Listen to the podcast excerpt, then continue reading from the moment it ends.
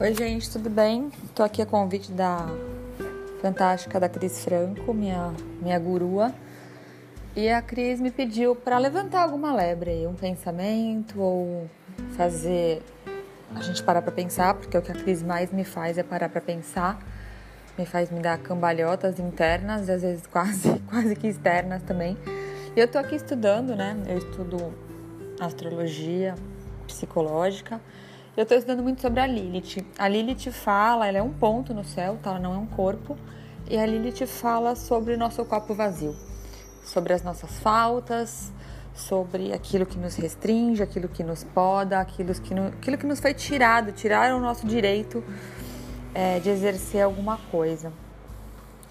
E eu vou dar uma misturada agora, que eu sou uma geminiana bem, bem raiz, assim, que mistura tudo, porque na verdade eu acho que tudo que a gente estuda serve como ferramenta para a gente ampliar o nosso conhecimento, né?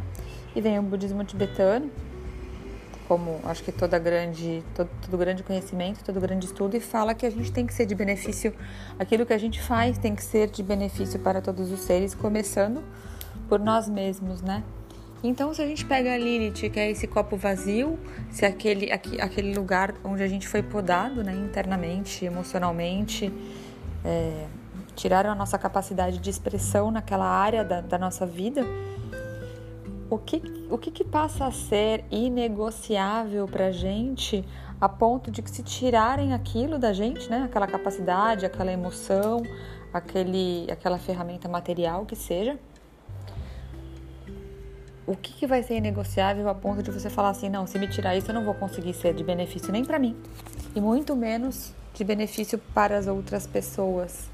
Será que a gente não consegue parar para pensar o que que aquilo para a gente é absolutamente não negociável? É isso, gente. Um super beijo.